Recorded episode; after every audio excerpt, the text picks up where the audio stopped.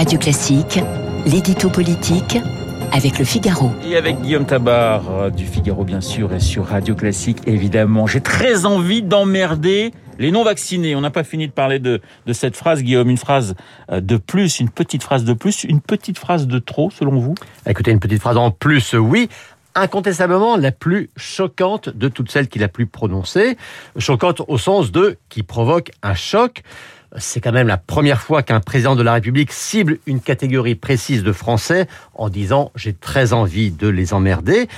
Alors réglons ce premier point, ce n'est pas une phrase qui lui a échappé ou qui est sortie de son contexte. Elle la prononce dans le cadre d'un entretien aux Parisiens ce matin qui a été relu et validé par l'Élysée et par le chef de l'État lui-même.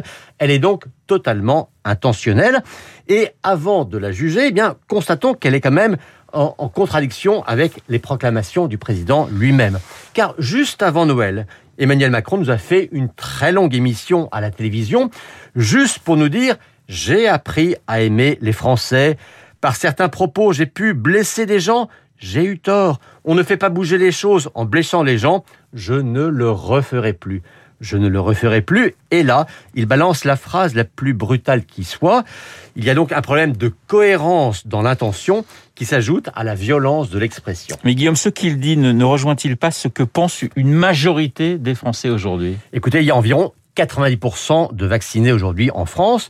Les non-vaccinés et a fortiori ce qu'on appelle les anti-vax sont donc une toute petite minorité. Et c'est vrai, c'est même compréhensible, voire légitime, que les vaccinés ne veuillent pas subir des contraintes supplémentaires à cause des non-vaccinés. Mais croire qu'en utilisant ces mots, Emmanuel Macron va obtenir le soutien de 90% des vaccinés, c'est soit naïf, soit cynique. Alors qu'il faille mettre la pression sur les non-vaccinés, c'est effectivement la stratégie voulue, et une fois encore, elle se défend.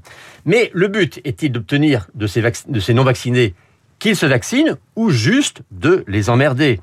C'est Emmanuel Macron lui-même qui disait que le plus efficace, c'était de convaincre plutôt de contrainte, ou alors, eh bien, il fallait carrément assumer l'obligation vaccinale. À quel effet faut-il euh, faut-il s'attendre après cette, euh, cette phrase, Guillaume? Écoutez, je crois que le plus grave, c'est que face à cette crise, on voit bien qu'aujourd'hui, on a un pays inquiet, lassé et fatigué.